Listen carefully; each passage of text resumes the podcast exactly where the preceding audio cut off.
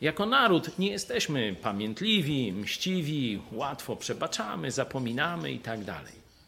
Ale dzisiaj jest sprawa nie naszych osobistych jakichś preferencji e, czy łaskawości, bo łaskawość to możemy sąsiadom okazać, komuś z rodziny, czy z bliskich znajomych, kto się tam sprzeniewierzył, kto tam zdradził, czy, czy ukradł, no to różne rzeczy. No i ktoś chce być łaskawy, proszę bardzo.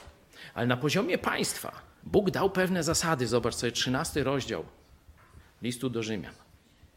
I państwo musi wymierzać sprawiedliwość, bo inaczej państwo się rozsypie. Dlatego bandytom z tej bandy trzymającej władzę nie można dzisiaj okazać łaski, litości.